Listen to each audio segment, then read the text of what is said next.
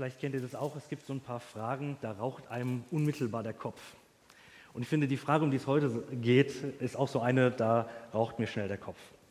Es handelt sich im Grunde um mehrere Fragen in einer zusammen. Und jede einzelne Frage ist so drängend wichtig gewesen für christliche Denker durch alle Jahrtausende, dass da ganze Bücher zugeschrieben wurden, ganze Bücherwände vollgeschrieben wurden. Und ich für meinen Teil hatte sogar mal die Freude, mich über eine gewisse Zeit auch mit einzelnen von diesen Sachen auch in der Tiefe zu beschäftigen. Und es ist so, dass man dann ganz schnell lernt, was man alles gar nicht weiß, vielleicht auch gar nicht wissen kann. Ähm, und doch sind das Fragen, die uns als Christen immer wieder begegnen. Vielleicht hast du das in deinem Leben, wenn du Christ bist, mal erlebt, dass du sagst, es gibt so die ein oder andere Frage, an der knapse ich immer wieder. Da stoße ich immer wieder drauf. Äh, und dann gerät es ein bisschen in den Hintergrund, aber dann kommt es doch wieder vor. Und man denkt sich, also so richtig eine Antwort habe ich darauf eigentlich noch nicht. USB-Stick fehlt. Muss ich mir da. Mein USB-Stick fehlt. Ihr braucht meinen USB-Stick. Okay. Entschuldigt bitte. Äh, kriegst du gerne wieder. Wunderbar. Gut, die Frage, um die es heute gehen soll, ist auch so eine von diesen großen Fragen. Und ich möchte euch einladen, wenn ihr Paracetamol oder Ibuprofen dabei habt, haltet schon mal griffbereit. Es könnte sein, dass an der einen oder anderen Stelle vielleicht der Kopf auch anfängt zu rauchen. Ich glaube aber, es lohnt sich, es ist nämlich keine akademische Frage, um die es gehen soll. Es ist letztendlich die Frage danach, wie das Wissen Gottes um zukünftige Dinge nicht eigentlich meine Freiheit aufhebt.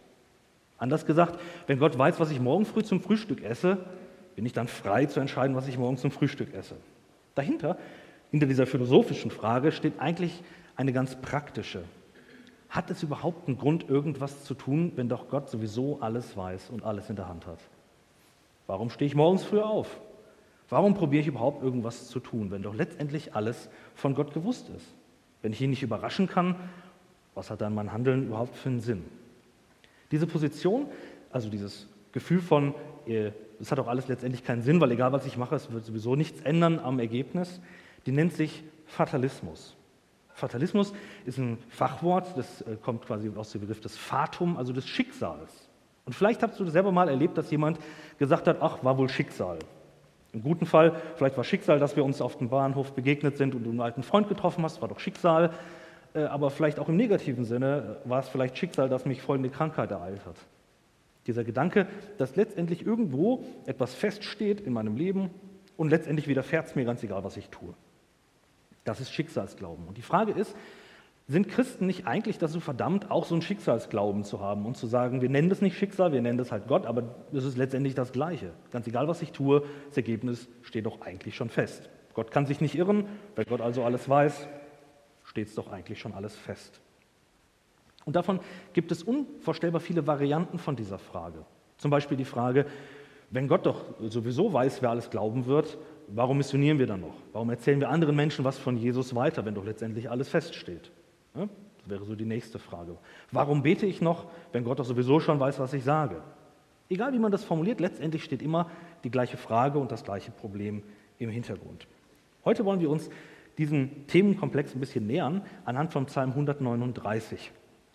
Und ich würde den gerne einmal vorlesen. Nicht ganz, es sind nur einige Verse daraus, am Schluss werden, werden ein paar weggelassen, seht es mir nach. Aber Psalm 130, 139 ist lang, aber sehr, sehr wichtig für diese Frage. Also zunächst mal für den Dirigenten von David ein Psalm. Herr, du hast mich erforscht und kennst mich ganz genau. Wenn ich mich setze oder aufstehe, du weißt es. Meine Absichten erkennst du schon im Voraus. Ob ich gehe oder liege, du siehst es. Mit, na, entschuldigt bitte, miteinander nicht traut. Ja, noch ehe mir ein kommt, weißt du es schon genau, Herr.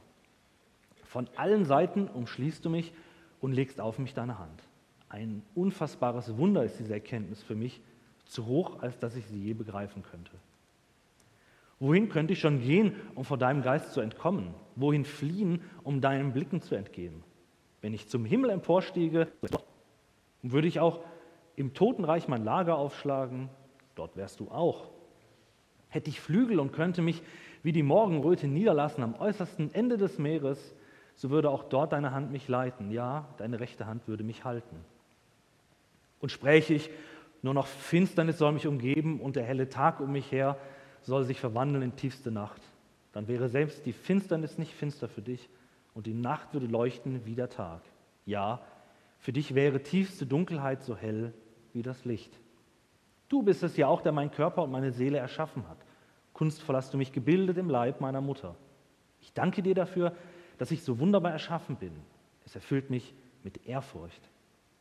Ja, das habe ich erkannt. Deine Werke sind wunderbar. Dir war ich nicht verborgen, als ich Gestalt annahm, als ich im Dunkeln erschaffen wurde, kunstvoll gebildet im tiefen Schoß der Erde. Deine Augen sahen mich schon, als mein Leben im Leib meiner Mutter entstand. Alle Tage, die noch kommen sollten, waren in deinem Buch bereits aufgeschrieben, bevor noch einer von ihnen eintraf. Wie kostbar sind für mich deine Gedanken, o oh Gott. Es sind so unbegreiflich viele. Wollte ich sie zählen, so wären sie zahlreicher als alle Sandkörner dieser Welt. Und schlafe ich ein und erwache, so bin ich immer noch bei dir.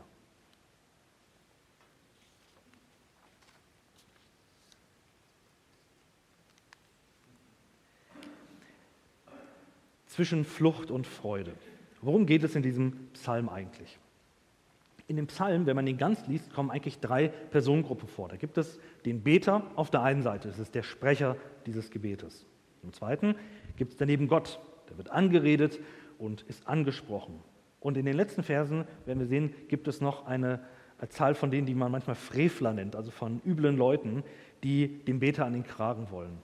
Das Gebet, der ganze Psalm ist also eigentlich mehr noch als Anbetung und Lobpreis, sondern aus einer Situation der Not herausgeschrieben, dass jemand verklagt wird und sagt, hey, ich werde hier ungerecht verklagt und Herr, du bist derjenige, der mich auch ganz kennt. Du weißt auch um meine Einstellung und meine Motive. Andere verklagen mich und wollen mir Übles, aber du kennst mich wirklich, du kennst mich echt. Der Beter ringt mit falschen Anschuldigungen von üblen Typen und am Schluss findet er auch ziemlich harte Worte des Zorns. Könnt ihr gerne mal nachlesen. Das sind schon da geht es echt zur Sache. Aber darum soll es heute nicht gehen. Der Psalm endet am Schluss mit diesen Worten: Erforsche mich, Gott, und erkenne, was, und erkenne, äh, was von meinem Herzen vor sich geht. Prüfe mich und erkenne meine Gedanken. Sieh, ob ich einen Weg eingeschlagen habe, der mich von dir wegführen würde, und leite mich auf dem Weg, der ewig Bestand hat. Zwei Themen nun in diesem Psalm werden besonders behandelt, und zwar Gottes Allgegenwart, also dass Gott überall ist und dass Gott alles weiß. Das bezeichnet man auch als sein Allwissen. Und da werden wir merken, dass wir Menschen da irgendwie so ein bisschen zurückschrecken vor und denken sich, das ist irgendwie krass, oder? Sich wirklich vorzustellen, dass jemand da ist, der allgegenwärtig ist. Also nicht überwiegend gegenwärtig oder an vielen Orten, sondern tatsächlich an allen. Wie soll man das sich vorstellen? Wie soll man sich das begreifbar machen? Wie ist es mit einem Gott, zusammen zu sein, der alles weiß, also wirklich alles weiß. Nicht nur das meiste oder das, was ich sage, alles, was ich denke, alles, was ich mir wünsche, alles weiß er. Gott ist so ganz anders als wir Menschen. Und das ist wichtig im Hintergrund zu behalten. Gott ist der ganz andere. Gott ist nicht nur ein bisschen anders wie wir Menschen, dass man sagt, der kann manche Dinge einfach nur einfach besser, der ist einfach deutlich mächtiger als wir Menschen. Das ist damit nicht gemeint, sondern Gott ist der ganz andere. Er ist der, der allmächtig ist. Er ist also nicht eine Art himmlischer Superman, sondern er ist noch viel mehr, als es Superman je sein könnte. So denken Christen über Gott. Gott ist ganz anders als wir. Und das bedeutet, Gott weiß alles, und zwar wirklich alles. Am Anfang steht im Bekenntnis des Beters in diesem Psalm. Gott, du kennst mich besser, eigentlich sogar besser, als ich mich selbst kenne. Das lesen wir in den ersten Versen. Ähm, Herr, du hast mich erforscht und kennst mich ganz genau. Ich jetzt dir, du weißt es, meine Absichten erkennst du schon im Voraus. Ob ich liege oder gehe, du siehst es, mit all meinen Wegen bist du vertraut. Gott kennt uns Menschen und kennt mich durch und durch. Hier heißt es, meine Absichten erkennst du schon im Voraus. Also noch bevor ich die Absicht wirklich formulieren könnte, was ich will, wüsste Gott schon darum, was in meinem Herzen ist. Wir Menschen können uns mit den Absichten anderer immer nur hypothetisch beschäftigen. Wir denken, ich vermute, dass der das und das getan hat, aus folgendem Grund. Vermutlich, weil er mich mag oder vielleicht auch, weil er mich nicht mag, ist auch möglich. Aber wir können nur Vermutungen, Mutmaßungen abgeben. Selbst bei Menschen, die wir richtig gut kennen, können wir manchmal nur mutmaßen. Und vielleicht kennt ihr das, die ein oder andere Streitigkeit auch in Beziehungen kommt auch daher, dass man eben doch nur mutmaßen kann. Gott weiß da, wo wir nur vermuten können. Gott weiß es. Und wenn wir uns die Bibel genau ansehen, werden wir sehen, dass Gott nicht nur Wissen um mein Herz hat oder meine Motive, meine Wünsche, meine Gedanken, sondern auch alles weiß, was in der Zukunft noch geschehen wird. Ein Beispiel findet man davor, da im Propheten Jesaja. Da demonstriert Gott an dieser Stelle, der spricht Gott selbst durch die Worte des Propheten, und da demonstriert Gott die Machtlosigkeit anderer Götter, also Pseudogötter könnte man sagen, die es auch gibt und die Menschen anbeten wollen. Und er möchte zeigen, wie machtlos und eigentlich wie lächerlich die sind. Und tatsächlich kommt Humor da in der Bibel drin vor. Also Gott macht sich wirklich lächerlich über diese Vorstellungen von geschnitzten Göttern, äh, die dann da stehen. Das ist echt sehr interessant zu lesen. Also Gott hat de definitiv auch Humor. Folgende Worte sagt nun Gott, lesen wir in Jesaja 41, die Verse 21 bis 23. Der Herr, der König Israels, sagt zu den Göttern der Völker: Stellt euch auf zum Prozess, bringt eure Beweise vor. Lasst uns hören, was ihr vollbracht habt. Erzählt es uns, wir lassen uns gerne belehren. Oder sagt uns voraus, was ihr in Zukunft vollbringen wollt. Dann werden wir euch glauben, wenn es eintrifft. Sagt doch irgendetwas voraus, etwas Gutes oder etwas Schlimmes, dann werden wir alle erkennen, dass ihr Götter seid und werden Respekt für euch haben. Ihr merkt den ironischen Unterton. Ne? Es ist gerade das Kennzeichen Gottes, dass er sowohl die ganze Vergangenheit versteht und auch warum sie geschehen ist, als auch, dass er um die Zukunft weiß, die für uns noch aussteht, die wir noch gar nicht kennen. Dabei wird deutlich, dass Gottes Wissen nicht passiv, sondern aktiv ist. Das möchte ich versuchen ein bisschen zu erklären. Ich weiß zum Beispiel, dass ich im November Geburtstag habe. Das ist Wissen, das habe ich quasi gemerkt. Ich hatte immer wieder im November Geburtstag. Dieses Jahr wird es vermutlich auch wieder im November sein. Denke ich zumindest. Das ist ein Wissen, was ich habe, weil ich, sag ich mal, Erfahrungen gemacht habe, weiß, wie der Kalender funktioniert, weiß, wie so ein Jahr läuft. Und sofern ich lebe, solange werde ich meinen Geburtstag dann feiern. Das ist aber passiv. Das ist ein Wissen, was ich habe, weil ich was beobachte und zuschaue. Gottes Wissen um die Zukunft, auch um meine Zukunft, hat Gott nicht, weil er ein Fernglas nimmt und nach vorne guckt und sagt so, oh, ich beobachte, der Martin wird Geburtstag haben, das wird, dann, dann weiß ich jetzt, Martin hat Geburtstag. Gott weiß um die Zukunft, weil sie in seinen Händen liegt und nicht, weil er sie beobachtet. Gott ist aktiv und deswegen weiß er um alles, was geschieht. Zum Beispiel die Lottozahlen morgen. Manchmal wünsche ich mir, ich hätte eine Zeitmaschine, könnte nach morgen reisen, die Lottozahlen aufschreiben, wieder zurückkommen und einfach äh, einmal sechs richtige haben. Das wäre doch, wär doch schön, oder? Das wäre doch einfach. Für mich steht das noch aus. Ich weiß nicht, was morgen in den Lottozahlen rauskommen wird. Und vielleicht hat es auch einen Grund, warum Gott mir auch die Zahlen noch nie gesagt hat. Hat vermutlich auch seinen Sinn. Gott weiß die Zukunft aber nicht, weil er mit dem Fernglas nach vorne schaut, sondern weil er auch diese Lottozahlen in den Händen hält und ganz genau weiß, was dort passiert.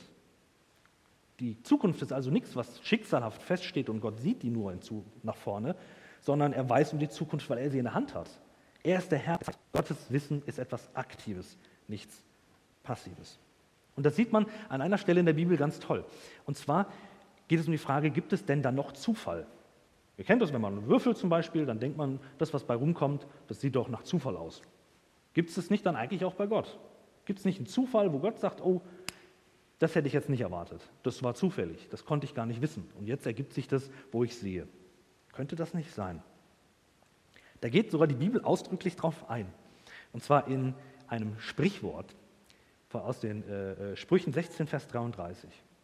Da heißt es, der Mensch wirft das los, aber es fällt, wie der Herr will. Der Mensch wirft das los. Damals gab es noch nicht die Würfel, wie wir sie heute haben, sechs oder zwanzig Seiten Würfel gab es damals noch nicht, aber sowas ähnliches. Und die Menschen haben sich damals das Willkürlichste rausgesucht, was möglich war, was am zufälligsten agieren würde. Und sie haben gemerkt, selbst das ist bei Gott kein Zufall. Das, was für mich absolut random wirkt und zufällig, ist bei Gott eben kein Zufall. Es ist von Gott gewusst. Und dann kommen wir nun zu der Nerdfrage, wie kann Gott das denn alles wissen? Wie soll das funktionieren? Wie kann Gott denn wissen, was noch gar nicht da ist? Wie kann er wissen, was für uns so zufällig aussieht. Wie geht das? Der Psalmist selbst findet darauf gar keine Antwort. Er bekennt in Vers 6, diese Erkenntnis ist mir zu wunderbar und zu hoch. Ich kann sie nicht begreifen. Und ich denke, wenn wir da ankommen und sagen, okay Gott, ich begreife nicht, wie du das kannst, ich vertraue dir, aber ich blicke es nicht, dann ist da schon mal viel mit erreicht. Und doch gibt es auch christliche Denker, die versucht haben, doch einen Schritt weiter zu gehen und ein bisschen besser zu begreifen, was das heißt. Und an einen Antwortversuch möchte ich euch ein bisschen ranführen. Und zwar kommt der von äh, Boetius aus der alten Kirche, ganz muss man nicht kennen, und äh, Augustinus. Die haben zum Beispiel das versucht folgendermaßen in Worte zu fassen, dieses Geheimnis. Er hat gesagt, wir sind als Menschen zersplittert in das, was wir Zeit nennen.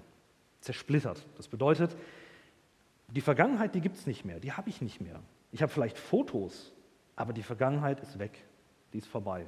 Und manchmal ist es traurig, weil ich sage, es gibt viele schöne Dinge, die ich erlebt habe, aber die habe ich nur noch als Erinnerung. Die sind einfach vorbei. Die Vergangenheit habe ich nicht mehr in der Hand. Und genauso die Zukunft. Die liegt ja noch gar nicht, die ist noch gar nicht jetzt. Das heißt, ich habe die auch noch nicht. Ich habe die als Hoffnung, ich sehe nach vorne, aber die habe ich auch nicht in der Hand. Das Einzige, was ich habe, ist das Jetzt, diesen Moment, in dem ich bin.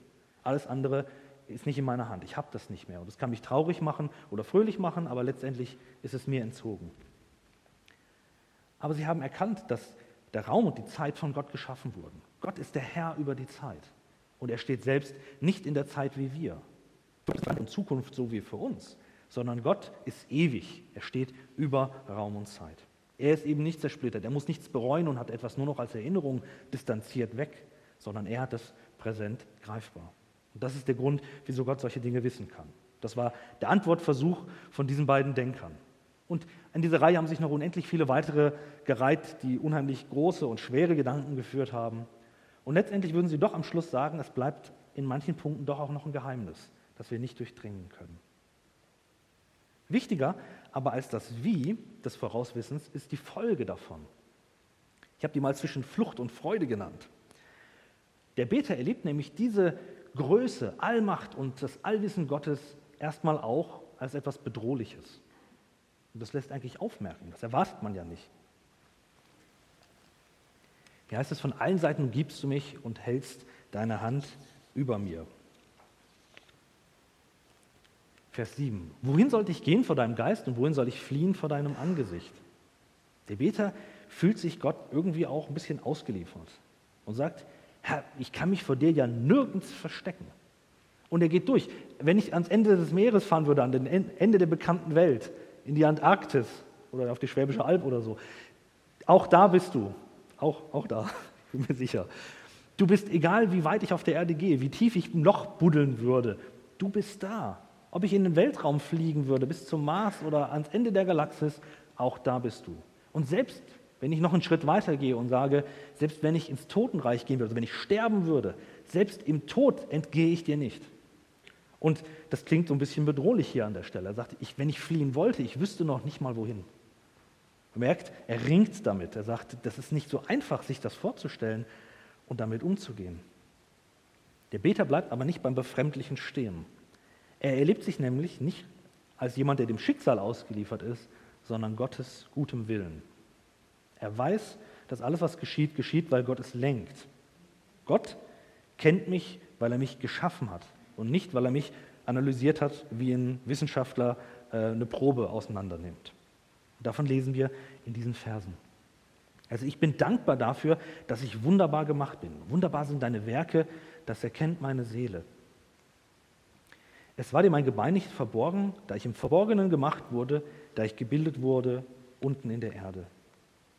Deine Augen sahen mich, als ich noch nicht bereitet war, und alle Tage waren in ein Buch geschrieben, die noch werden sollten und von denen noch keiner da war.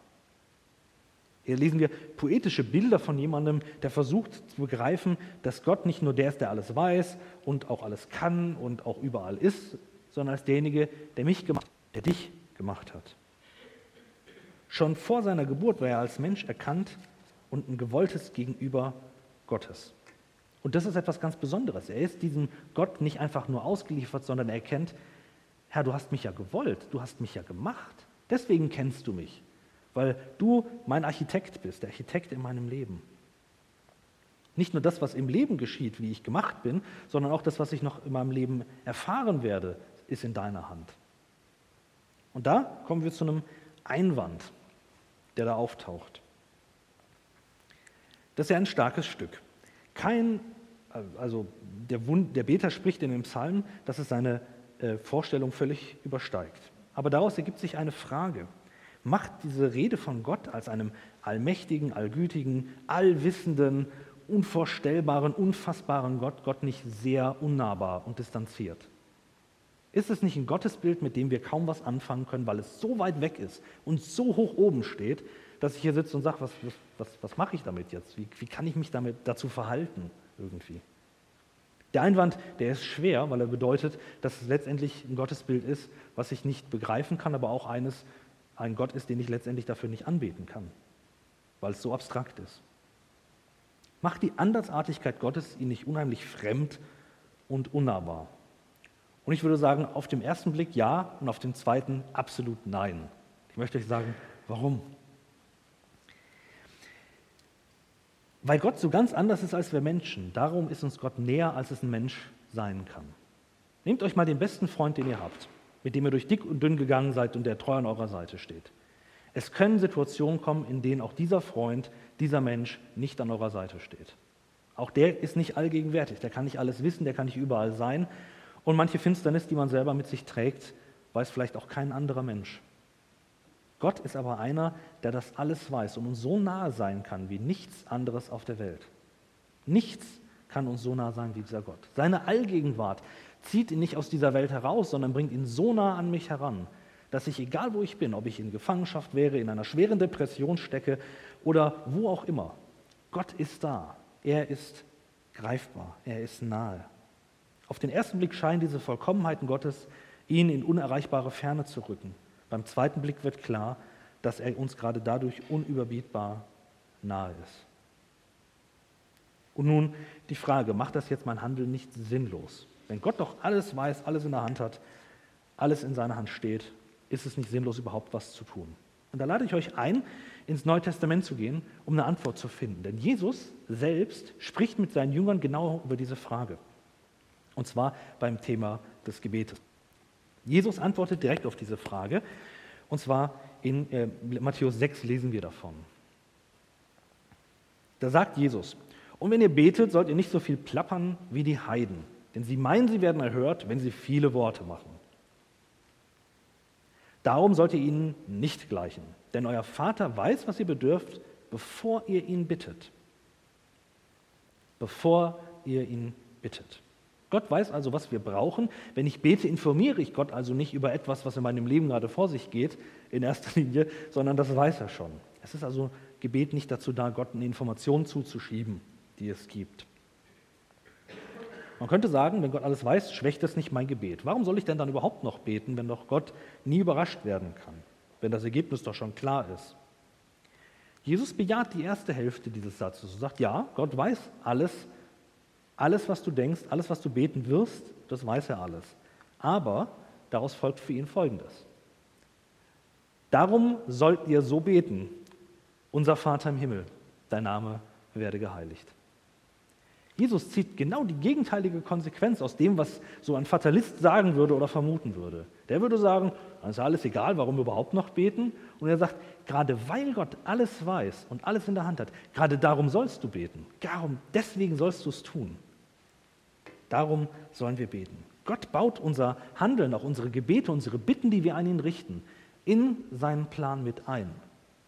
Es ist also nicht so, dass Gott sagt, da ist das Ergebnis vollkommen wurscht, was hier sonst passiert, sondern er sagt, gerade durch das Gebet, indem ihr mich bittet, möchte ich euch beschenken und mit dem versorgen, was ihr braucht.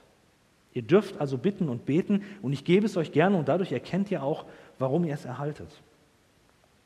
Es ist also nicht so, dass ich durch mein Gebet Gott besser mache oder klüger mache oder umsichtiger mache, dass er jetzt besser wüsste, was ich brauche, sondern vielmehr erlebe ich darin, dass Gott mich beschenkt als mein Vater. Meine Beziehung zu Gott drückt sich in diesem Gebet aus. Es ist keine Informationsveranstaltung, die Gott nötig hätte. Und gerade weil dieses Handeln, was wir hier haben, zu Gottes Plan gehört, bekommt es eben eine bleibende Bedeutung, eine sichere und eine feste Bedeutung.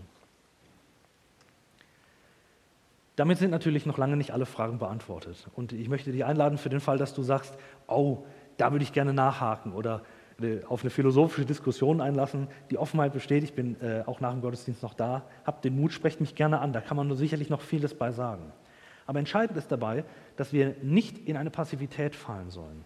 Wir sollen nicht passiv zusitzen und sagen, Gott ist das sowieso alles egal, sondern im Gegenteil. Weil Gott alles in der Hand hat, kann ich zuversichtlich beten, zuversichtlich handeln in der Welt, weil ich weiß, dass er der Herr über alles ist. Seine Allmacht, seine Allwissen ist nichts, was ihn mir entfernt macht, sondern so nahe bringt, wie nichts anderes auf der Welt sein können. Und ich hoffe und bitte, dass euch das nicht verwirrt hat, wenn ihr diese Frage noch nicht hattet, sondern dass ihr darin vielmehr auch einen Grund findet, neu Gott zu loben, auch für die Dinge, die so groß sind, dass sie meinen Verstand übersteigen. Gott ist nicht nur derjenige, der mich hört als mein Vater, sondern derjenige, der handeln kann als König. Amen.